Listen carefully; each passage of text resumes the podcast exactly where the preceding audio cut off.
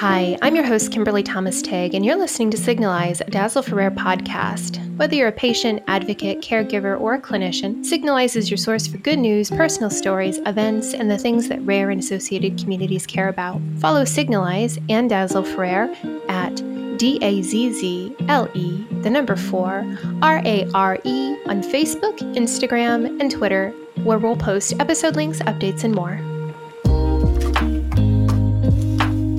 Grab your goggles because we're diving into some awareness dates for November of 2022. November is a pretty busy month for awareness, with seven conditions being spotlighted in November. November is FOXG1 Awareness Month. FOXG1 syndrome is characterized by structural abnormalities of the brain, a small head, and neurological symptoms. As part of the neurological symptoms, these can include seizures, uncontrolled movement, speech difficulties, and a lack of speech. Autism has also been associated with this condition. November is also National Complex Regional Pain Syndrome or CRPS Awareness Month. I believe this is for the US, but this may also apply to other countries. CRPS, or complex regional pain syndrome, is a condition that is known for causing excessive and prolonged pain. The condition can cause inflammation in a variety of locations in the body and can be anywhere from mild to severe. Parts of the body can become swollen, inflamed, red, and cause a burning sensation. CRPS can be short term and acute or chronic, lasting longer than six months. Tying to this first Monday of November, we have Color the World Orange Day, and that is associated with CRPS. So you can show your support for the community by wearing the color orange on the first Monday of November. Also, in the month of November, we have International Lennox Gastaut Syndrome, which happens on 1st of November, we have familial chylomicronemia syndrome, or FCS, and that awareness day is on November the 6th. We have International 15Q Day on November the 15th. We have Smith Magenis syndrome on the 17th of November. And finally, we have 22Q Awareness Day on the 22nd of November. Before we jump into talking about the condition today, I just need to make a quick disclaimer. I am not a medical professional. Nothing that I discuss during this episode should be taken as definitive or comprehensive information about any condition. I nor any of the resources that I share in this podcast or in the show notes or any of the conditions that we discuss can be taken as diagnostic information or should give you a sense of making your own diagnosis. The purpose of this discussion is to open a dialogue, to educate, and to create awareness. If you feel that you or a family member may be affected by the condition, you're strongly urged to seek the appropriate medical care and advice. The National Organization for Rare Diseases, also known as NORD, is a great resource for more information. Many of their condition pages can also connect you directly with support resources like support groups and websites. In a recent episode with Lee of NCBRS Foundation, we briefly touched on a term called morphology. It's interesting because I don't think we talk about that aspect. You mentioned morphology or the clinical diagnosis based on mm-hmm. physical features. And we still see that happening in a lot of countries where access to genetic testing is just not available. In November 2007, he was actually sent up to GOSH for five days for intensive testing.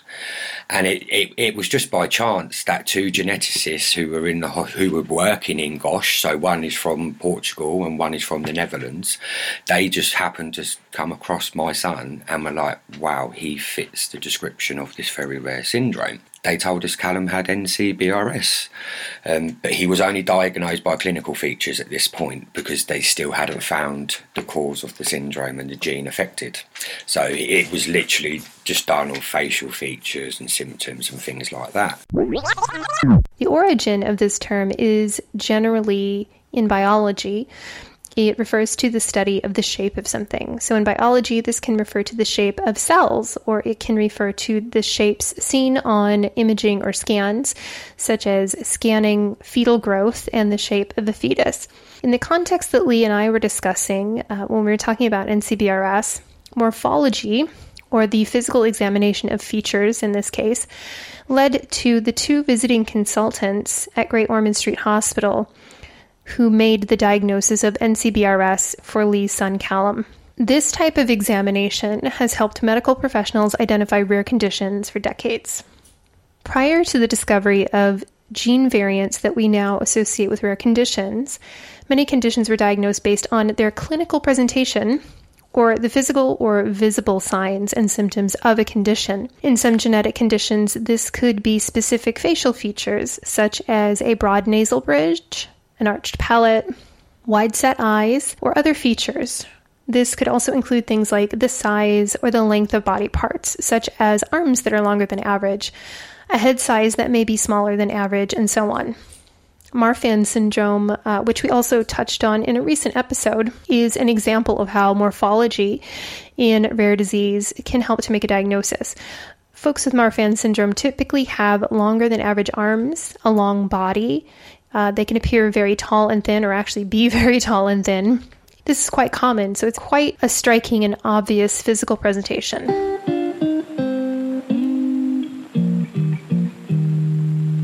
Since the human genome was sequenced in 1998 during the Clinton administration, fun fact, even since then, having made as many advancements as we have, we still need to use the practice of morphology or looking at the bodies of people and identifying certain features.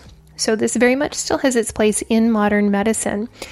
We might touch on in future episodes advanced diagnostic testing methods like whole genome sequencing, but I'm just going to gloss over it very quickly here. So, I had attended a really fascinating webinar uh, from Rare Disease Ghana Initiative based in South Africa in 2020. And one of the presentations during this two hour event that they were streaming, one of the clinicians gave a whole speech on morphology or a whole presentation on morphology. So, clinically speaking, he was talking about using the presentation of infants for screening for rare conditions. So they were able to look at the newborns or small children and kind of determine from the telltale signs what their condition might be. One thing that he mentioned during his presentation was that whole genome sequencing, also known as WGS, isn't accessible to everyone. In fact, whole genome sequencing is more accessible today than it was 10 and obviously 20 years ago. It wasn't even accessible to people really. In some area of the world currently, today in 2022, whole genome sequencing is still really difficult to access. A local hospital or a lab, if they don't offer sequencing, oftentimes the patient won't be able to access the testing. And even if the patient is able to get a referral for sequencing in a laboratory, so for example, in the United States, um, you know, there are laboratories that do whole genome sequencing or do advanced testing. However, these require a referral by your physician in the United States, and the insurance costs could potentially be a, a pretty significant amount of money if these tests end up being covered by insurance. In the UK, where I live, NHS England was the first health service in the world to roll out accessible whole genome sequencing for children. The service was also made available to some adults. However, with that, even that is not perfect. It's appreciated, certainly, but even that is still difficult to access. Uh, that's perhaps a story for another time. This is where I deftly avoid falling down a rabbit hole discussion about whole genome sequencing and access to this and direct consumer testing. That's possibly for another time and a future episode. So, really, what the reality is, is that with rare conditions, sequencing is not always available to the family or to the patient. I see this a lot where a family has a child that has a presentation that, you know, is clear that there is some sort of an underlying genetic cause, but it's a mystery. And unfortunately, a mix of unfortunately clinical burnout for many of our clinicians and folks in our hospitals lack of, of available tools, maybe not so much training on what to look for or what tests are available or what they can refer for. Many clinicians have just kind of thrown their hands up in consternation and said, you know, this is sorry, this is all I can do. And it's a frustrating situation, not only for the patient, but also for the clinician.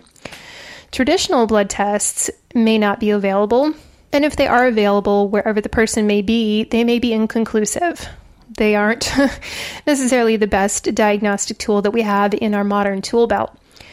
If sequencing or blood tests aren't available, what can patients do? This brings us back to the topic of morphology because morphology can certainly have its place in a world where we have more access, but not complete access. Morphology can be really useful in cases where there are, again, clearly defined facial features that are associated with certain conditions. And this can be accessible in any area of the world with the right training and the right methods of identification. So, not just rural areas, but also in countries that are economically advanced and economically rich, like the United States and the UK, where we have at our disposal advanced diagnostic methods. However, the other sad reality is that even with these tools, with advanced diagnostics, with laboratories, and with morphology, many people still go undiagnosed for a period of years.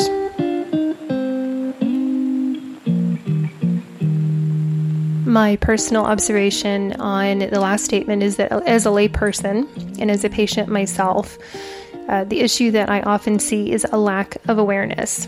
And so, this is where awareness and what we do with Dazzle for Rare and what our network of associated rare and more common condition groups come together in that with the more awareness we have of the presentation of these conditions, what the symptoms of these conditions are, the hope is always that that will filter out not only to the general public, but also filter out to clinicians who may not have had maybe more recent training on the morphology of certain conditions or who are interested in the topic and would really like to do more discovery in terms of what are the physical features of Marfan syndrome, what are the physical features of NCBRS, what are the physical features of other conditions, because these tools are much more readily and historically accessible to people all over the world of all backgrounds and with a variety of economic circumstances. So, making this information more accessible helps to make diagnosis more accessible because, again, in many countries, diagnosis can take over 30 specialties or 30 specific clinicians. It may not be 30 specialties, but many different people may be involved in the diagnostic process doctors, nurses, consultants, specialists. And then that time period can take anywhere from seven years in the United States and four years in the UK. Personally, for me, I was born with Ehlers Danlos syndrome, but it took 38 years to reach a diagnosis. And unfortunately, I speak to many adults all the time who tell me similar stories where they were diagnosed with their conditions in their 30s and 40s. And to be fair, some conditions are late onset in which you know, the first symptoms may not occur until after 40 years old. But in conditions like uh, Ehlers-Danlos, in, in any of the Ehlers-Danlos syndromes, these are things that people are born with. So really learning to identify the variety of morphological characteristics, I hope that's a real word, morphological, morphological characteristics, clinical, other clinical features, other diagnostic markers that may appear on tests, and by, by being able to take a, a holistic look at the patient from every angle and having that greater awareness and talking about these conditions more, we help to overcome some of those barriers that might be cost related, they might be location related. Raising awareness isn't just about fundraising. Raising awareness is very much about helping each person have a greater understanding of what rare conditions are and what they might look like and what they might mean, and having greater compassion and understanding for people that we see walking down the street. And for understanding that that person might be currently on a diagnostic journey looking for that clinician who has come across the right information to help lead pers- someone to the right diagnosis. So, to briefly tie up our conversation here on morphology today, and of course, we can definitely go into more about this topic if anyone's interested. But morphology definitely, even though it is a quite a, an old practice and something that doctors have been doing for decades, if not longer, it definitely has its place in modern medicine and its place in awareness. If not for this examination of the human body and really understanding how genetic conditions physically manifest in patients, then Lee's son would possibly still be undiagnosed. So we can definitely owe a debt of gratitude to the folks who do study the physical presentation of rare disease, um, the people who teach these presentations, the people who give the seminars, webinars, and various other media that help other clinicians identify conditions. I did not mean to rhyme there, by the way. um, but it, it's it's something that we don't really talk about uh, to a great extent in rare disease, but it's something that I find myself uh, since I was uh, on that webinar last year. I find myself thinking about it a lot, and I find myself thinking that this is a topic that maybe a lot of patients haven't given much thought to, or a lot of patients don't really look for in the patients and communities and the folks around them, but actually recognizing that these manifestations in someone's facial features or their body hair, their height, the length of their extremities, you know, if they have long fingers, etc. Things that maybe as kids we thought were strange or unusual or people may have, you know, found funny in one way or another, we can now look at people with this knowledge and say, well, actually, there's a genetic cause for that. And that wasn't anything that anyone asked for. And we should really show a lot more kindness and compassion to folks.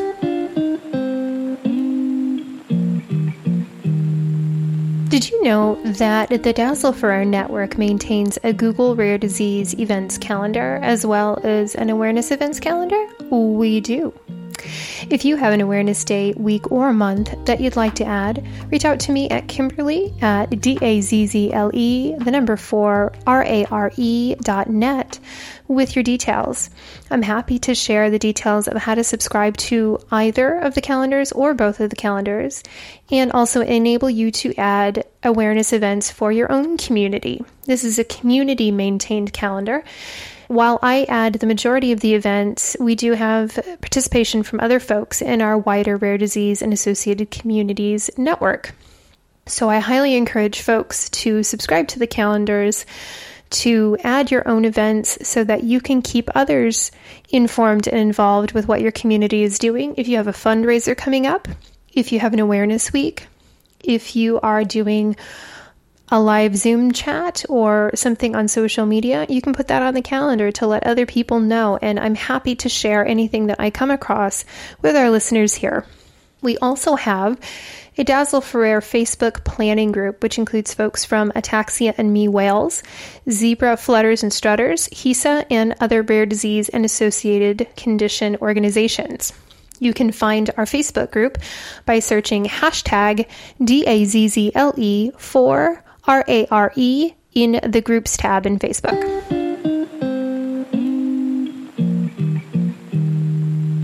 Did you know that our Dazzle for Rare friend David Ross leads a monthly virtual men's rare disease mental health group? I bet you didn't, but if you did, kudos to you, friend.